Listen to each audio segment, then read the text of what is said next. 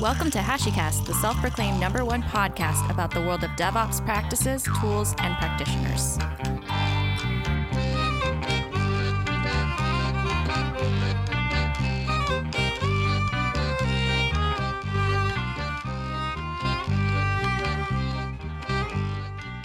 Hello, everyone. Welcome to another episode of HashiCast.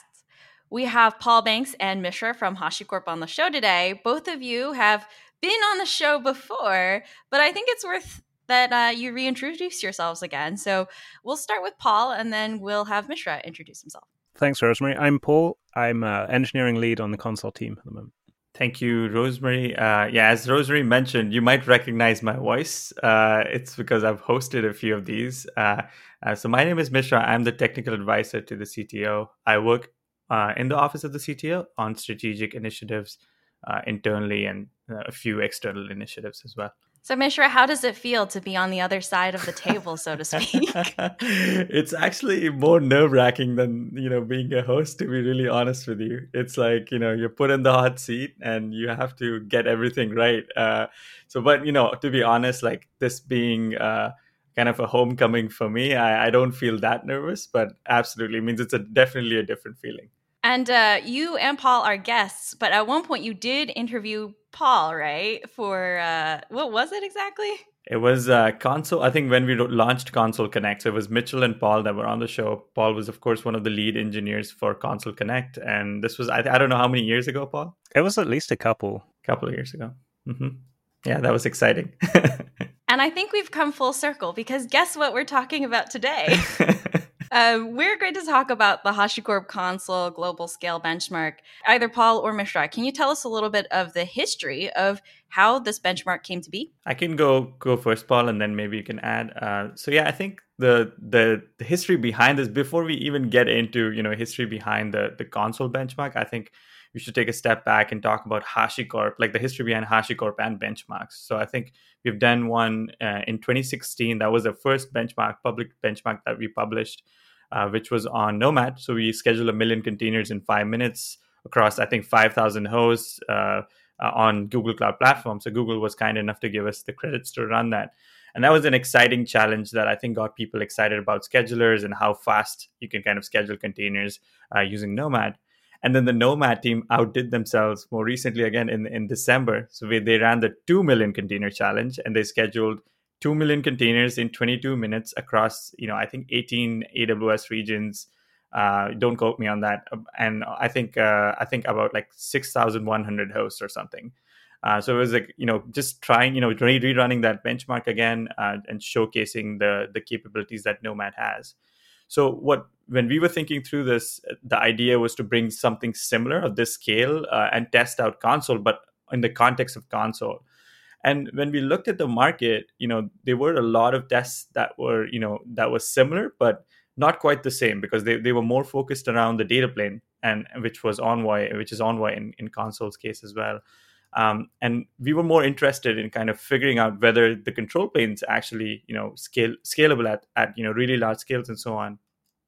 And so that was the motivation behind it. We wanted to do to test out the uh, we wanted to do a benchmark to test out the control plane, uh, and specifically, you know, you know, a few tests that hopefully we can talk about. Uh, and then we so we initially proposed it from the office of the CTO. Uh, this benchmark was, of course, a lot, you know, it's interesting. It was reviewed by uh, by Paul, and Paul, of course, is one of the principal engineers on the Consul team. And then I think Rosemary, you you reviewed the proposal as well, if you remember, like in the initial days. This was in 2019. Uh, so yeah, that's interesting. All of all of the people that we need are in the in the podcast today to talk about it. So yeah, I think that was the kind of the story behind it. And then you know the the office of the CTO and, and of course Consul team collaborated on uh, on working together uh, is very much a collaboration uh, and all the hard work that the Consul team has put in kind of showcased in this benchmark. Yeah, I, I think for me as as an engineer working on this, it's it was just it's it's a somewhat rare opportunity, right? Like we we built Consul for many years and we know of many users and customers who run it at like the kind of scale we ran, to be honest, like pretty pretty high scale. Um, and we certainly do get opportunities to work with them and to kind of get get some data from them about how it's doing but it's certainly not something that we get every day the chance to see how our software actually runs at that scale and be able to kind of interrogate and, and debug and, and really figure out what's going on.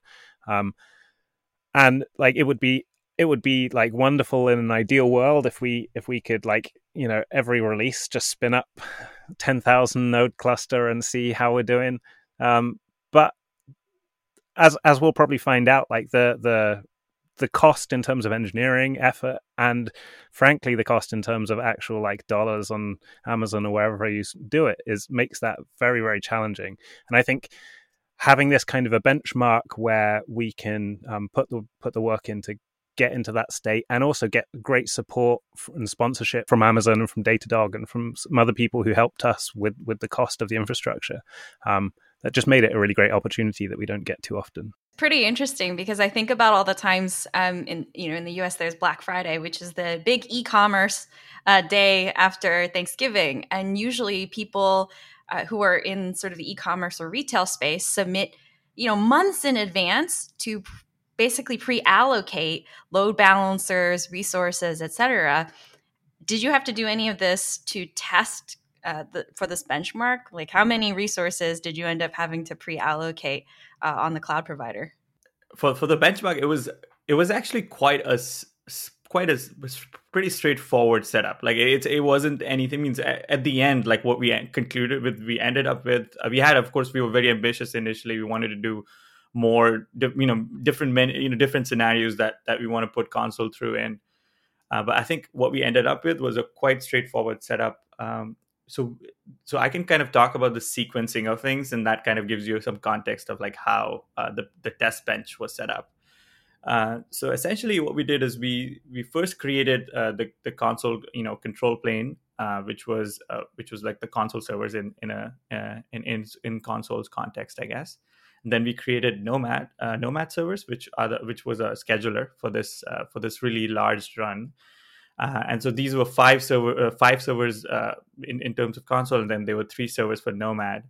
Uh, and then uh, we ended up creating uh, all the workload. So this is this is quite, I guess, it's not as traditional as how people would do it. You know, essentially you would have some nodes to run things on, and then you would schedule workload on them but because we were as paul said we had quite a restrict I mean, we had budget but it was you know we had to be under that budget. So you can't go beyond that.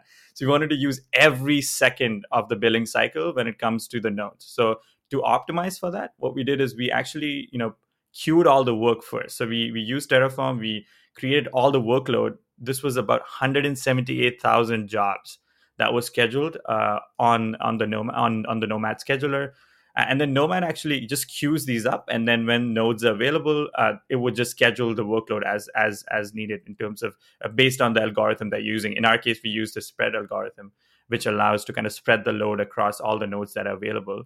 Um, so yeah th- that was kind of the, the queuing of everything and then then then we started like all of these you know 5000 nodes and you know we added like 5000 nodes and then we add another 5000 nodes uh, but these with these things are like available in minutes on the Amazon platform, so they come up pretty quick. Uh, so we did some optimizations to kind of make them, uh, uh you know, make make the uh, make the overloading case, uh, you know, like less likely. And this is, I think, I, I would let Paul explain like how we how we did that. I think we were we were pretty impressed with how quickly we could just scale an auto scaling group on Amazon from zero to 5,000. And within a few minutes, we had 5,000 VMs. And uh, every VM, as it comes up, has to join the cluster, which introduces some load on Gossip, but then it has to register itself in the catalog on the servers. And uh, and what we would see if we just let 5000 nodes all start at the same time was kind of this thundering herd of requests on the servers that would like it would eventually kind of work but it could kind of you know it would overload the servers in, in, in little spikes as things came up. Um, and so what what we actually did was um, we had the the packer image that we'd created for each of these worker nodes had this like uh, startup script which had a random sleep from zero to about, I think it was about 25 minutes in the end. Yeah, 20, 25, 26 minutes. Yeah. because we were kind of expecting Amazon to like schedule these things over like 10, 15 minutes and it to come up kind of slowly. And but they just came up so fast that we had to like introduce that stagger. Um, so that the Consul agents themselves actually came up just a little more slowly in, in a more controlled way. Um, and and that just just meant that we didn't have any errors we didn't have any leadership flapping on the Consul servers and everything just stayed really like calm and under control right through the the spin up process. So essentially just increase the possibility of success for every run because we, we couldn't afford these runs. We couldn't afford them to rerun them multiple times. So just increase the possibility of success yeah, like it was it was expensive if you like got 10 minutes into a run and then the servers overloaded and it crashed and you lost all the metrics and you had to spend 15 minutes figuring out if you should start again. Like it just cost too much to to have that kind of uncertainty in the run. Yeah, I'm learning two things from this uh, interesting experience. And the first is the power of the elasticity of cloud and the cost, uh, and how much of the benchmarking had to be, in fact, you had to factor cost into it um, which is not something we talk about that often. But I'm also very impressed with the power of sleep, right? Like everybody can judge what they want about the the sleep command uh, on a machine, but you know, it sounds like it was actually really useful in this. You only had 5 Consul servers. Was there a reason why there were only 5? I would expect, you know, more of them because uh, if you're running what you said 5000 nodes at a time, five five is a pretty typical production number for us. Um, generally, you need an odd odd number of at least three because of the way the the kind of consensus protocol works and the you know, consistency model. Generally, if you go too many more than five actually servers that actually vote, you you run into write performance issues. With Consul enterprise, you can scale that to add additional read replicas, which can can increase your capacity that way. But at certain points in this particular, like this isn't a typical workload, right? At certain points in this, we were very much write constrained, trying to register like hundreds of thousands of services in a very short period of time, which isn't very typical. And read read replicas don't help you scale your write, so they wouldn't actually have helped very much here. But we we really wanted to keep it uh, keep the servers like a pretty typical production setup and not something absolutely crazy that no no users are going to actually have access to. Did you try this on Kubernetes as well? That's a good question. Uh, so I'll I'll try to be as uh, honest as possible here. So uh, so yes, so initially actually the benchmark was supposed to do majority of the test on Kubernetes, and that was that's how the test bench is actually designed. So today you can try that. Uh, it's available on GitHub. All the code is available, and I think uh, Rosemary, we can put like the link in the description maybe for the listeners. But essentially, what we did is we tried uh, to you know create the exact same setup uh, uh, for like the Consul servers with a control plane with the nodes and so on uh, on Kubernetes. So what we saw is like uh, you know as we you know kind of went from uh, milestone to milestone. So again, just something to know is that this benchmark was just not all of a sudden we ran a ten thousand node you know cl- workload. No, we went from very small load count node counts to all the way up to ten thousand nodes. So there were milestones like five hundred nodes, thousand nodes 2000 nodes in and, and we were gradually kind of you know scaling up and finding issues and fixing them.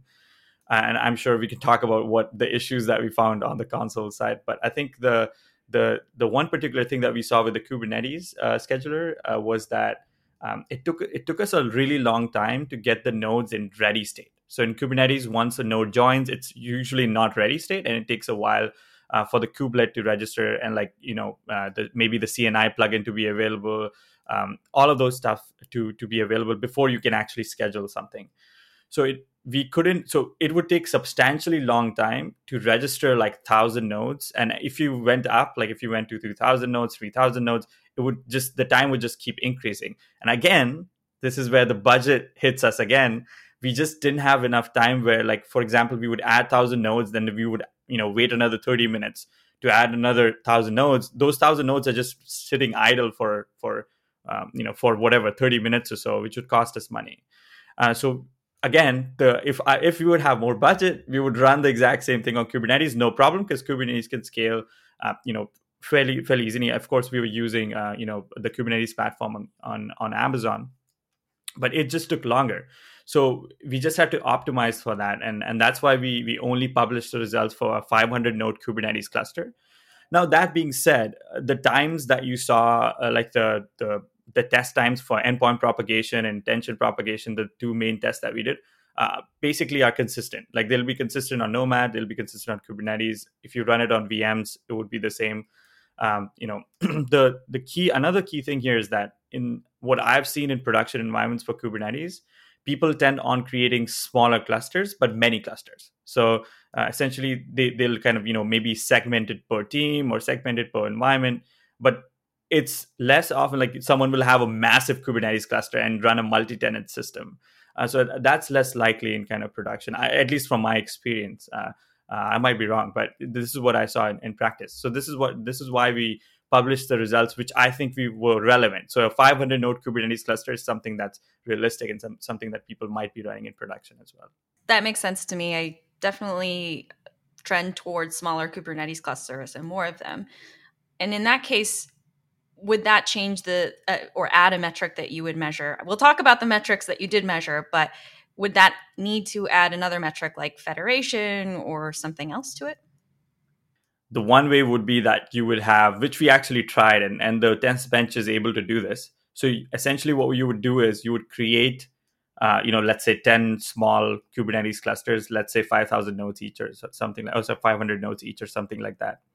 Uh, and then essentially what you would do is you would just use one Consul cluster that would encompass all of these other like means in, from Consul's context right uh, it doesn't matter like how you how you create them as long as you're able to gossip across them and and be able to connect to the servers uh, you should be in a good place. Uh, and also like make sure that the connect uh, you know if you're using the service mesh the connect sidecars are able to talk to each other and so on on the networking side. So as long as you create the topology okay on the networking side, you should be able to use one Consul cluster that you know can takes care of all of these things, and we wouldn't have to test from you know cross DC stuff and all of these type of things. It'll just make the layout super simple. Uh, but on the other side, you could do you know per Kubernetes cluster, like one Consul cluster, and map it to one Kubernetes cluster, and then you would have like in this case 10, 10 Consul clusters, which may be WAN joint and for those of you don't know, Consul's uh, multi DC, uh, you know, out of the box, so you don't have to do anything special. Uh, you just have to make sure that you know they're able to talk over LAN, something like that, and and you're able to connect connect them fairly easily.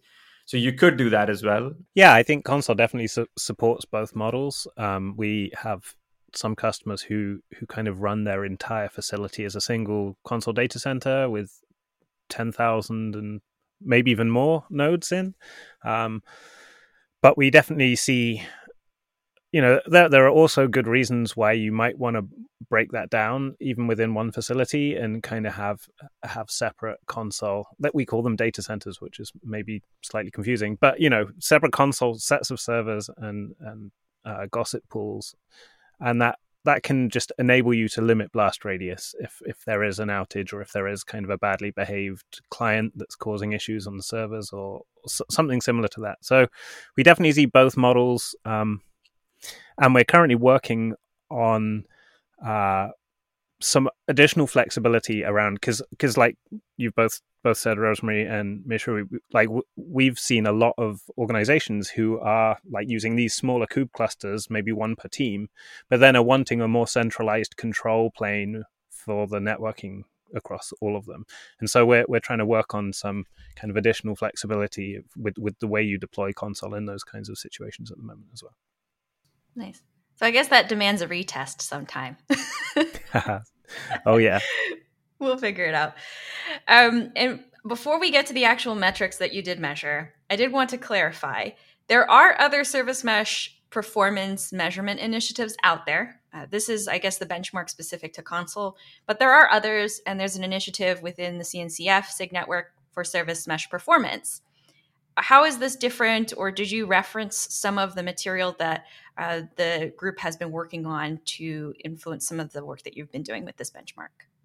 Yeah, I think so. It's actually part of the report. Uh, so we've linked um, the Meshery folks uh, who do an amazing job at you know doing doing these performance tests. They have a pretty decent test bench that you could use, uh, you know, to, to measure this, and they've actually measured Consul as well.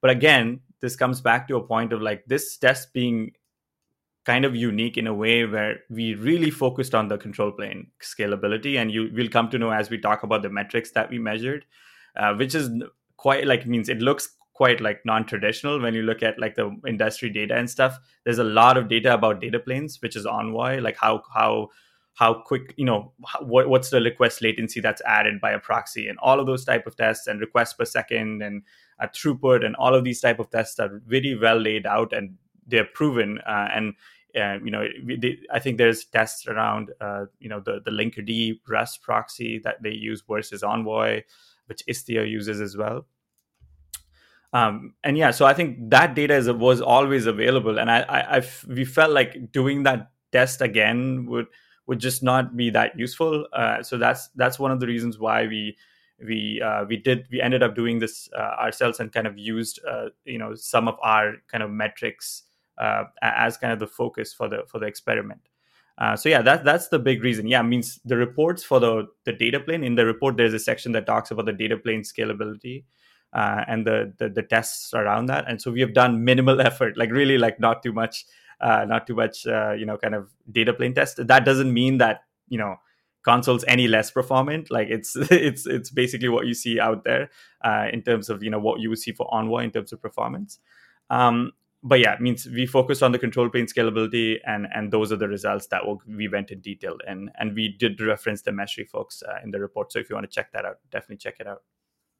So finally, we get to the important stuff, which is metrics. What did you measure, and how exactly did you measure them? And uh, if between Paul and Mishra, I am hoping to get a, a, a more straightforward explanation of what some of these metrics mean. I would let Paul go. If you want a straightforward explanation, let Paul explain it. I love the way he explains things. Uh, dangerous talk, Mishra. Um, I so I think I think like Mishra was saying, uh, we we've there's there's already a lot of uh, data in the industry around the, the the aspect of performance that maybe an application developer is concerned about like you know what extra latency gets added to my application if i if i start to use this mesh um, and our goal here was really to think more about as a control plane how how well do we scale out? And so we have to ask ourselves like what does it mean to to scale well as a control plane right? And i think the main thing is like the main thing a control plane in a service mesh does is it's the source of truth for what should be able to speak to what what the rules should be within the mesh and and you know the the configuration of uh, where where all the different workloads are in the cluster the service discovery component and so the the what you're really talking about when you're talking about control plane scalability is is how uh, how many workloads and how many proxies can be configured and stay up to date and be reliably reconfigured on changes and so on um, by this control plane. Now, you can have like a very scalable control plane that only updates the proxies once a day, right? So, like, the latency of proxy updates isn't necessarily like the be all and end all of scalability, but I think what we wanted to show is that I think what what operators expect when they use a product like like a service mesh is that when they apply a policy within their control plane, they expect that to be reliably delivered and to have everything kind of update and, and kind of honor that within seconds, right? Like they don't want to have to wait 30 minutes for everything to to resolve and start taking effect like you would with DNS changes or something similar. Um, and that's kind of key to some some service mesh like use cases right? Like if you're trying to run like a canary test or an ab an ab test or something like that you you need immediate control right? You you can't like uh, increase your traffic to 10% and then wait for an hour to see if it did anything because that 10% of traffic might be failing now and you don't you know you don't really have a lot of control. So i think it is important that control planes are reasonably performant in the way that they can like keep control over all the proxies within the cluster and, and get updates to them quickly. So this is what uh, in the report is is basically propagation right? So how long it takes for Consul to propagate any configuration changes to something. Yeah so i think there were two main things that we wanted to focus on. Uh, one was uh, one was endpoint propagation, which is essentially uh, you know a case where you have let's say you're using a some form like you know uh, microservices deployment where you have one service depend on other service and that service depends on some other service, right? Uh, and there's like a chain, right? and let's say your downstream service changes, um, then how does how do you how, i mean how how does that change in the cluster get propagated down to all the services that it kind of depend you know that depend on that service or something like that? Um, so essentially you know propagating those changes uh, from the control plane to the data plane. So essentially from the Consul servers to the Consul agents that are running on the nodes the 10000 nodes that we that we had up and running. But uh, what we did here is that we actually you know had a very pathological case where you had pretty much every proxy or like every application in the in the service mesh. So we had, as I mentioned, I think 178,000 uh, applications uh, which were running in the console cluster. So essentially, what we did is we basically had like all of the hundred and you know whatever 178,000 you know uh, uh, proxies or sorry applications, and and I'll explain why I'm like interchanging them in that way. Uh, is we had all of those depend on one upstream and we named that upstream with a really unique name called service hey. That's what we came up with. That was like what uh, you know after years and years of thinking about this since 2019 that's the best thing that i could come up with. And i, I don't know why paul let me do this. I, I had nothing to do with this name. Nothing. So well that's clear that's the most important part of this podcast to to remember that that Paul had nothing to do with the name. But yeah, so the the so yeah, so there was 170 178,000 uh, service instances. Each one was running a sidecar proxy, Envoy proxy alongside it. And these are all containers, by the way. So that makes about 356,000 service instances in total in the cluster, and they're all being health checked by consoles. They all have health checks. Um, so essentially, what we did is we depend. We basically made an upstream dependency for those 178,000 on the service Hey upstream. And then if that would change, then all of these 178,000 services need to update their config because they all you know dependent on this one service. Uh, so this is kind of a pathological, you know, case where in real life, you know, hopefully you don't have like in production, don't have something, you know, something architected in this way.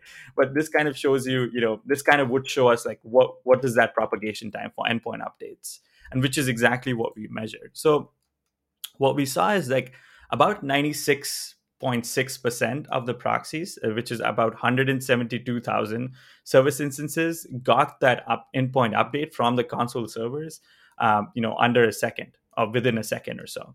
Uh, which is quite impressive if you think about it. There's a lot that goes in delivering these events, and also across like networks that are maybe unreliable, which is what we found with with you know with the 14% that was left. Uh, essentially, we saw a really long tail. So the reality of running in uh, 10,000 nodes in production in a cloud environment, you know, of course, the network is super reliable, right? Uh, it is not the case, right? like the network wasn't that reliable, so we saw like T, you know TCP timeouts. We saw like uh, connection drops, uh, which forced the Consul agents in a retry, you know, back back loop, which essentially means they were just waiting uh, for a minute or so for reconnecting and so on. And if they couldn't reconnect, then they would go back again uh, into the retry in retry loop. So essentially, uh, you know, we saw some some some scaling issues, and which showed in the long tail. But even then, the performance was pretty good for a 10,000 node cluster. We saw 96%, 96.6% uh, of the instances got the event uh, uh, within a second or so. And then eventually, you know, to note here, one important thing to note here is that eventually, within like about 10 minutes or so, uh, all the other services that were left, the the 14% also got the event. So it wasn't that you know this event, you know, you just lost the 14% uh, in the cluster. Now we, they they definitely got their event. So that was the, the first test, and uh, I'll let Paul explain like the the second uh, test that we had for this. Yeah, me Mishra keeps saying fourteen percent, but I, I make it four percent, ninety six from hundred. But yeah. I was running the calculation in my head. I was like, 14, wait a second. So, everybody, clarity. We'll edit this out. We're not going to edit it out. I'm kidding. Uh, it, it is 96, was it 96.6%? Was yes, that what you? Yeah, that, okay. that's correct. So, so basically, it's going to be on record that I don't know how to do math. Is that how? it's fine. So it's ninety six point six percent. Everything was fine. Three point four percent was not so fine, but it took ten minutes for the rest of that to establish, you know, to get the the right information and the right configuration. But I think that's a decent TLD. The last proxy, I guess. Yeah. Oh, the last proxy. Okay.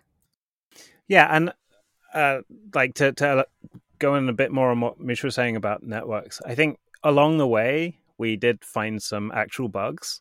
Like the very first time we ran this on more than what I think it was five thousand nodes, it the graph didn't look quite like it does now.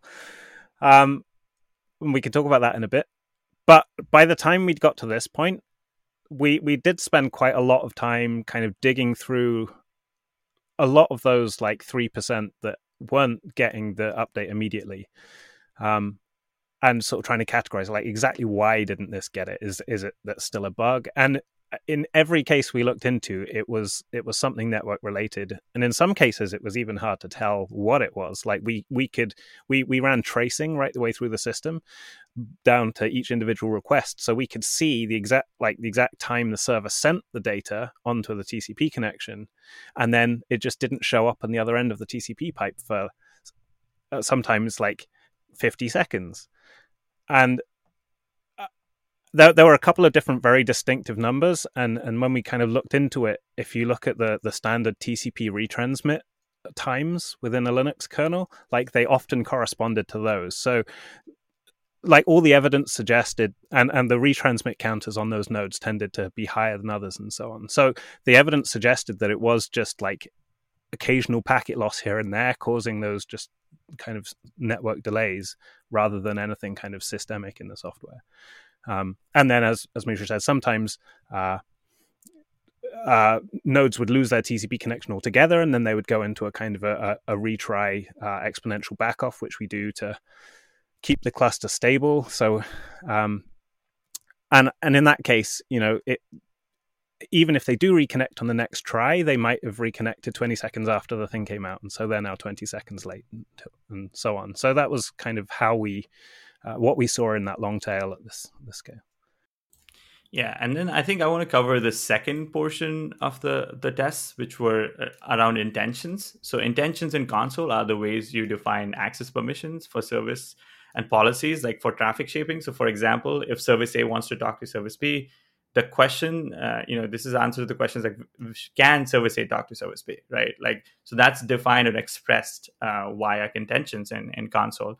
So that's another important detail. If some you know let's say something were to happen in production and you were to change this intention and this affected like a large number of services um, how quickly is that policy enforced uh, at the data plane? Or how quickly is, the, is that policy change uh, propagate from the control plane to the data plane? So that was the the second test.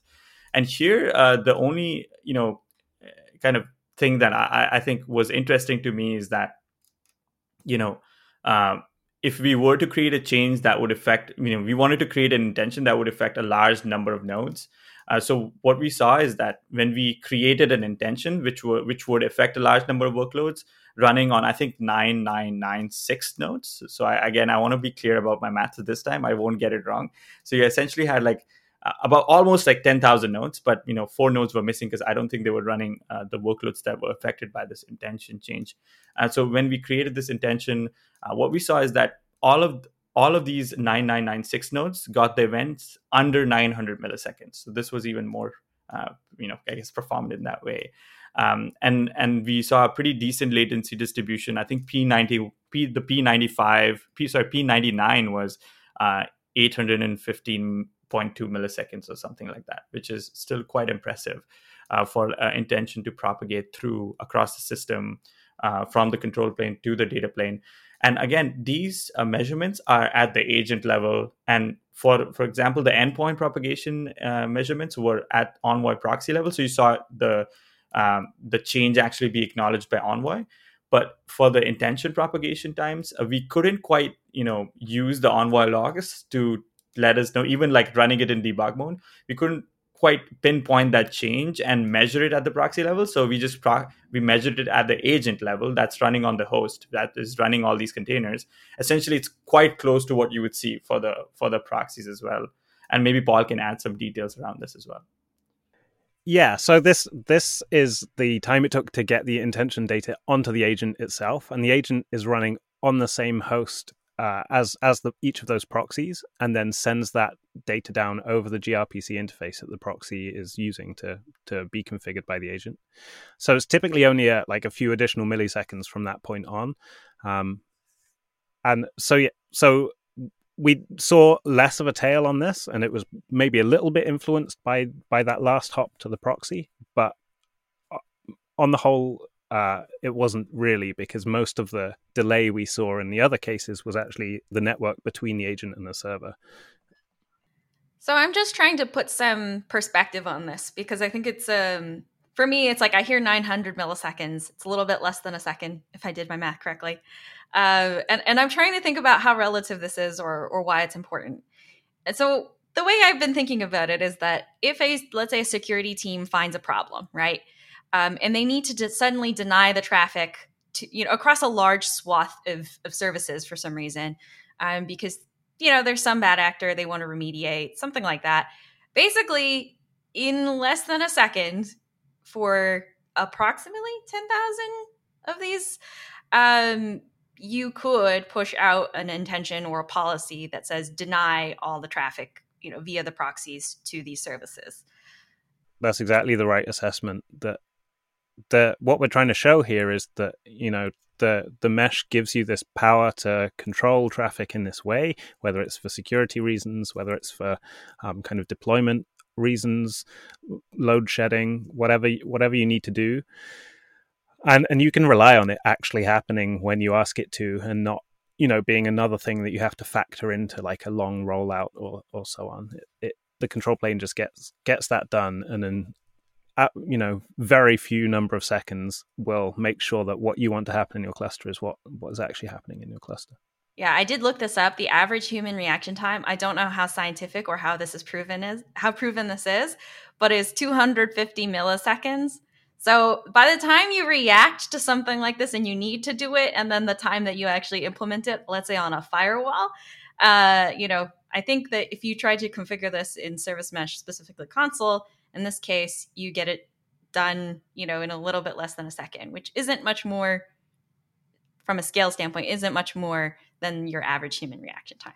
We talked about the two sets of metrics that you were measuring. My question is, how did you measure them? Because it's metrics and, and, getting telemetry from anything is really difficult to begin with. So, how did you get all of this information between the proxies, the Consul agents, uh, and the Consul servers? This is a this is again a learning process. Uh, that was a learning process throughout this experiment. That how is the, what's the best way to get the most accurate metrics, uh, right? So. Initially, I remember like maybe a year ago or so. I don't remember the exact time, but uh, Paul and I sat down and we did this analysis of like, okay, how are we going to get these metrics? Uh, and and we we put out some StatsD uh, kind of you know counters and and so on in the in the Consul code base that we can relate to and figure out okay you know this is maybe the best way to do it. But the reality of you know measuring data using things like StatsD is that there is aggregation at like pretty much every level like you say at the agent level maybe that's collecting your stats and then something that's shipping it and maybe the platform aggregates and and so on. So it's not quite accurate. Like you know especially for as you can see we're talking about milli, you know milliseconds and you know maybe a second or so here. Uh, so we we means if we could if we wanted to be kind of i guess naive about it we could have been like yeah that's fine you know it we could publish a report that says Consul takes from one second to five seconds to update. And you know if that were and i think that would be good enough for users to be honest with you for most users. But you know knowing uh, if, if you know if you know HashiCorp, like we are very you know uh, intent we have very intent driven motives with like when it comes to you know doing these benchmarks it's very academia focused our products are very academia focused and uh, we really truly care about the, the, the the exact number in this case. And so this is where we we leaned on just logs. So essentially we had like these log statements at very key critical points um, and this is you know of course uh, something that you know we wanted to be very cognizant of. But then with measuring it via logs uh, the challenge is that there's a lot of logs right? So there's not like you know one log you know. We pretty much i think if if if i remember correctly pretty much hit every limit that we could hit on uh, on on running like a you know I, I guess like running uh, journald or something on a Linux box. So we were logging using journald just to standard out, and we hit the journald limits and you know we hit like rsyslog limits. Like we hit like pretty much every limit you can think about. Um, and, then we we learned from that too that you know if we want to do this in a in, in this environment uh, and we were producing all these logs. So I think just to give you an idea, throughout this whole experiment, since we started from the lower node uh, milestones to all the way up to 10,000 nodes, we we did about 1.8 billion log lines. So that those were all the 1.8 billion log lines that was processed by Datadog.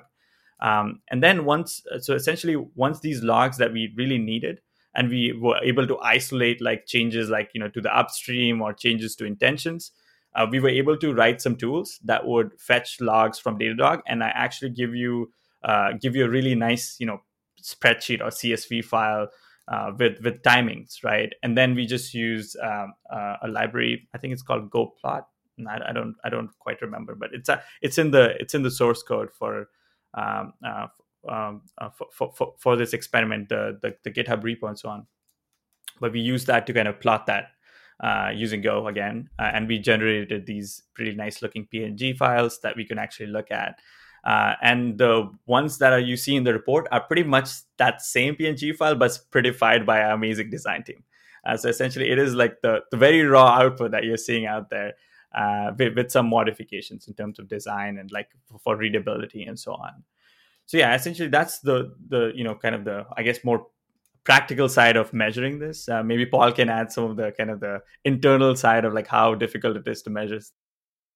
When you're kind of operating an experiment at this scale, your system isn't the only thing that's being tested, right?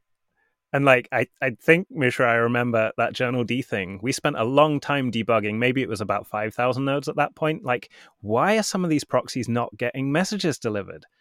Like, we just can't see anything. Like, and if if we look in their logs, there doesn't seem to be anything wrong.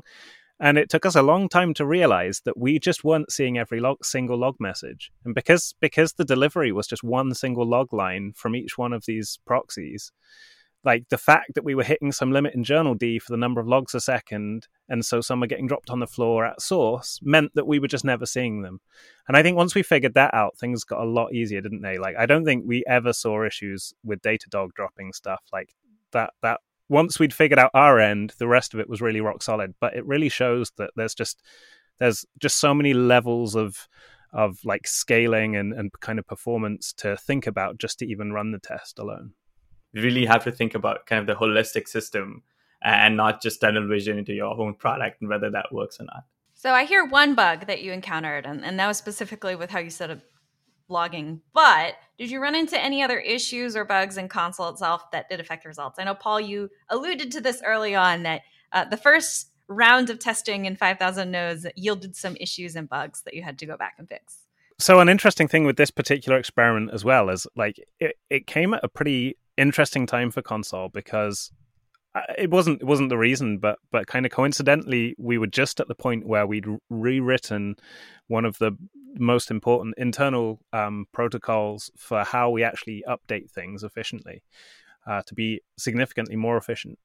Um, and that that particular feature was w- which we call streaming, and you can read more about in the report. Like that that was actually in beta at the time that we were doing this, um, and that's going to be the default backend as of next Consul release uh, very soon.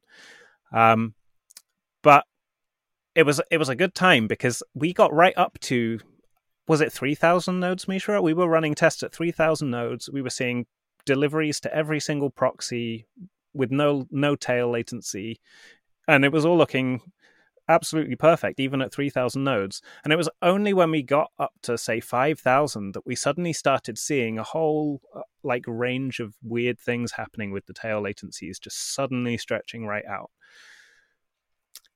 And part of that as we've kind of discussed is is as you uh, grow the cluster you kind of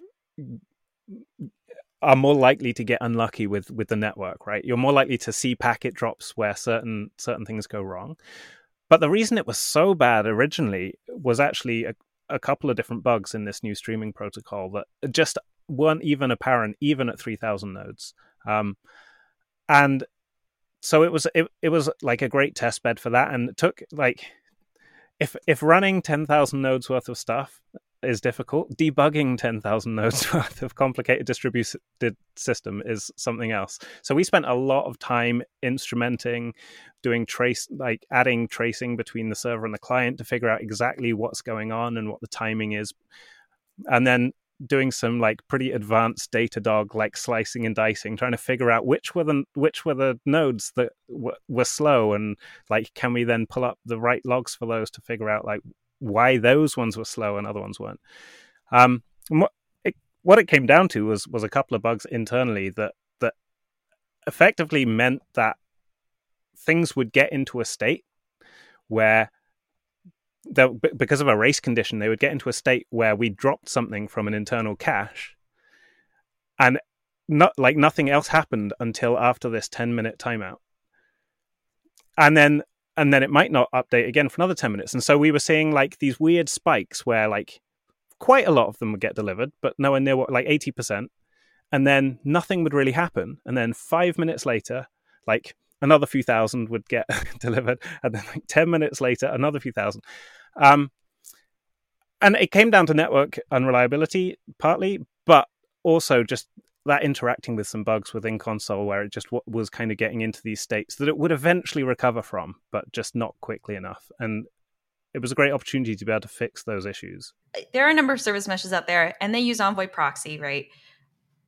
are there general lessons that you can apply um, that you learned from from this process and using this benchmark in terms of building service meshes at scale what i learned is that like setting up like the metrics for envoy uh, at the scale and let's say you have like uh, what what did we have? We had like uh, uh, 178,000 proxies i guess envoy proxies running in the cluster maybe a little bit uh, beyond that. Um, you know, if you were just running the default Envoy setup for metrics and pushing all these metrics out, you know, Datadog were kind enough to tell us that that volume is a ridiculous amount of metrics that are being pushed to a metric system. so it is likely to overwhelm the system. It means it didn't in our it didn't in our case because we were using Datadog and they're quite used to running these really large workloads. But they let us know uh, this goes up into like the thousands and hundreds of thousands, like you know, per second.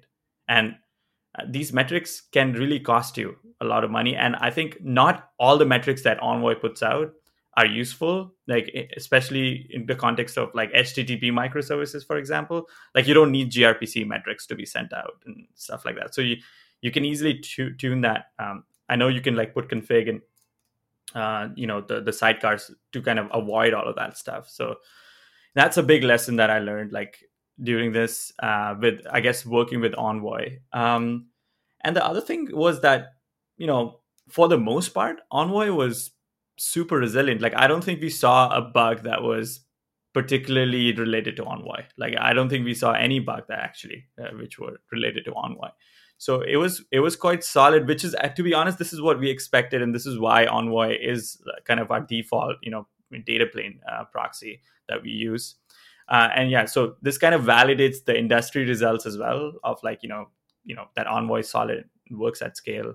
Uh, and this is why you see the adoption in kind of the cloud providers as well, like a bunch of cloud providers using Envoy now uh, behind the scenes. So yeah, that was kind of the the big learning if you talk about just the data plane side of things. Yeah, I think in terms of kind of how you design uh, scalable control planes, I think doing this experiment definitely uh, I, I I say kind of brought brought to reality a lot of the things that we we did know and that you know we have have learned from Consul over the years where um like flat out performance and resilience are, are two different things that sometimes sometimes compete right? So like we probably could have tuned Consul to to get everything under a second in this case, right?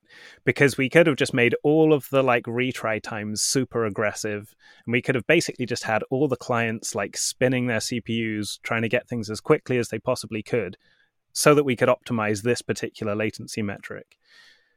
But that's not what you want from a real system. Like, what you actually want is for it to fail gracefully and if your servers do go down you don't want all of your th- tens of thousands of clients like suddenly hammering to try and like get reconnected as quickly as they possibly can and so there's there's this inherent trade-off between kind of like raw performance and update performance versus uh, kind of predictability and and control and, and kind of graceful failure at scale. And um, to an extent, the long tail in this case is is the story of us failing gracefully when when the network goes down, rather than like very aggressively trying to do it as quickly as possible, uh, with no regard for the stability of the system.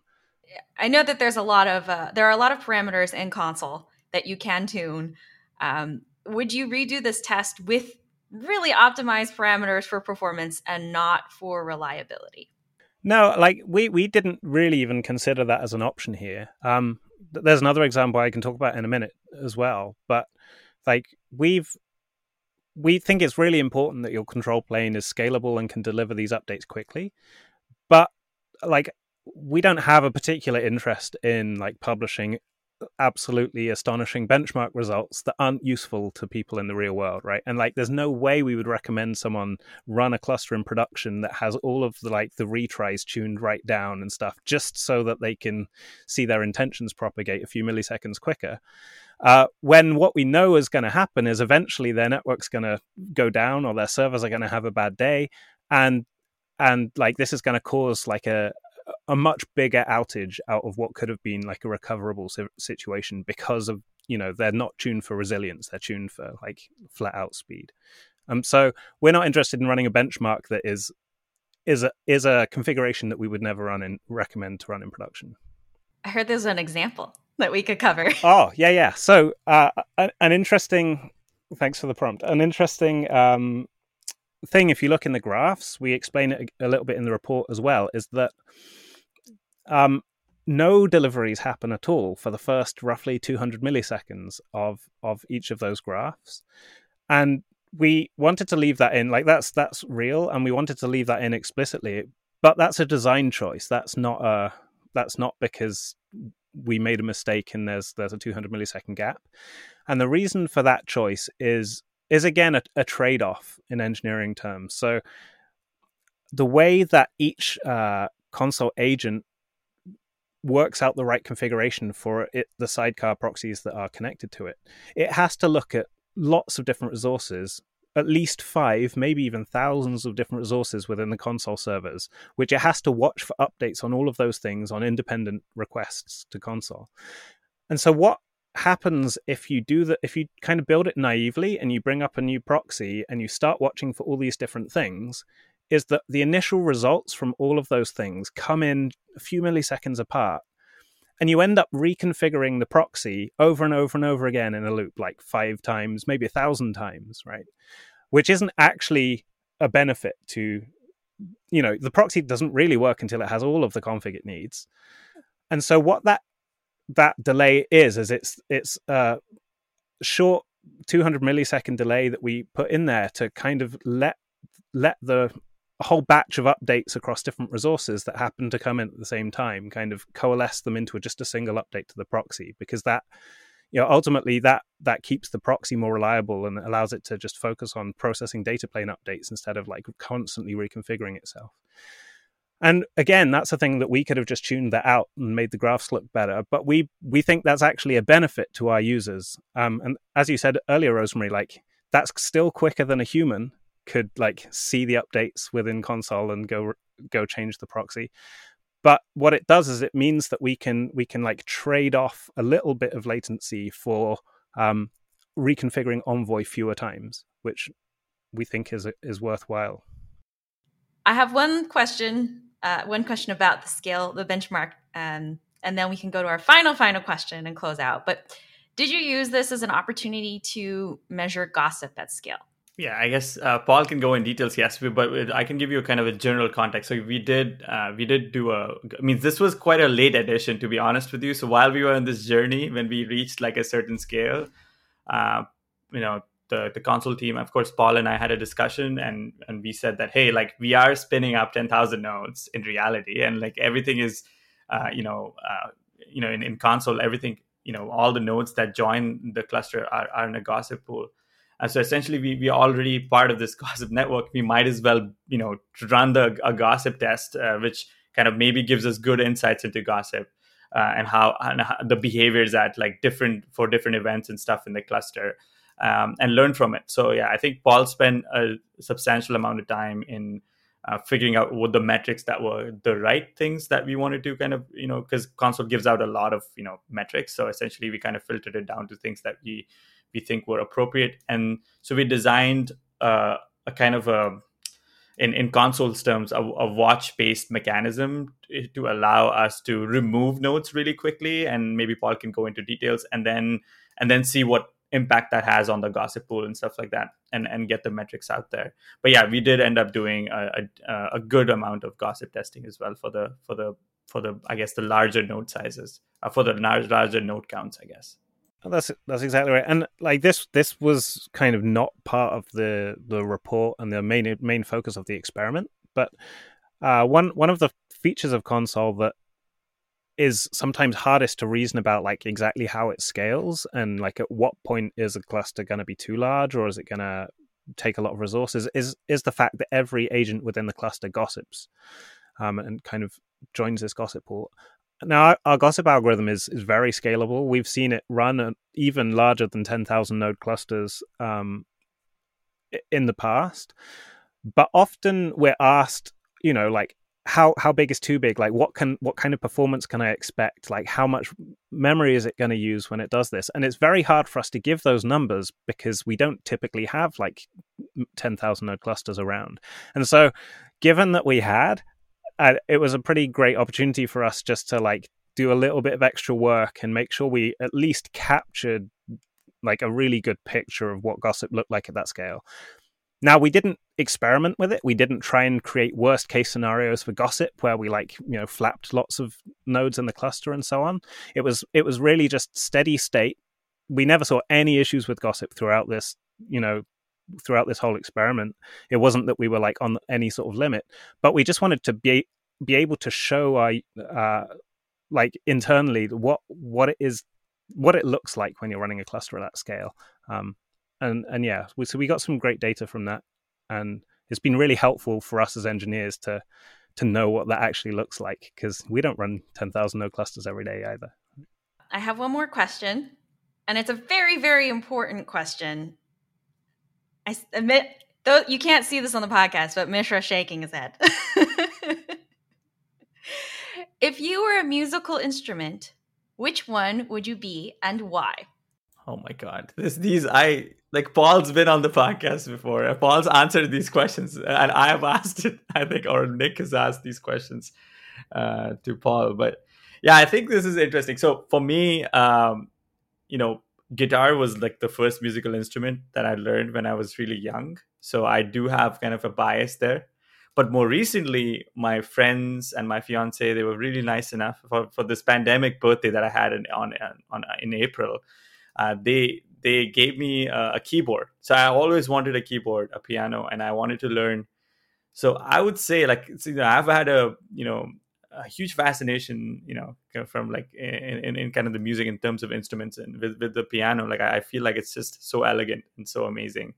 Uh, whenever you see someone play like something really beautiful, so I would say, I would say would be the keyboard for me, like the the piano keyboard, and um, and the reason why is is just I have a fascination, you know, with it. You know, there is something you know magical about someone, you know, you know, you know, playing some keys. It's just it is what it is. That's that's how I'm gonna say it. How do you follow that? so I I have a really not very interesting one, but before I share the not very interesting uh, one, my my background, my my degree was actually in audio engineering. So like, I I'm in a strange position where I I love music and I've spent a lot of my earlier life kind of being very involved with music and industry and with bands and sound engineering and so on. And so I never considered myself much of a musician just because I worked with so many uh, kind of professional level musicians who just, you know, knew their instrument like the back of their hand. All that said, I think drums is the thing that I love. I just love to play my drums. Um, I just don't do it anywhere near enough now I work in tech. But I, I do love them. And I think it's one of those instruments that when you find a re- like real virtuoso drummer, it's just absolutely incredible to watch. Uh, so yeah, I'm I'm a drum. Excellent. I would be a ukulele. I, I'm learning to play it, but it's very accessible. It's very portable. sounds it still sounds pretty good. You know, decent enough uh, for a, an introductory uh, instrument. So I would definitely be a ukulele. Also, my ukulele is purple, which you know I also really it's my favorite color. So I that's that's great. Yeah, I, I had no idea they they made purple ukuleles. They do. They do. It's great. If you're a listener and you just have a 10,000 node cluster lying around, you are welcome to reproduce this benchmark yourself. You can check out the full write-up at hashicorp.com slash slash CGSB. Uh, and there is actually a GitHub repository we'll attach in the show notes as well. Thank you so much to the two of you for joining us today, and we'll see you next time. Thanks, Rosemary. Thank you, Rosemary. Always a pleasure. You've been listening to HashiCasts with your host, Rosemary Wong. Our guests this episode were Mishra and Paul Banks. Be sure to tune in next time.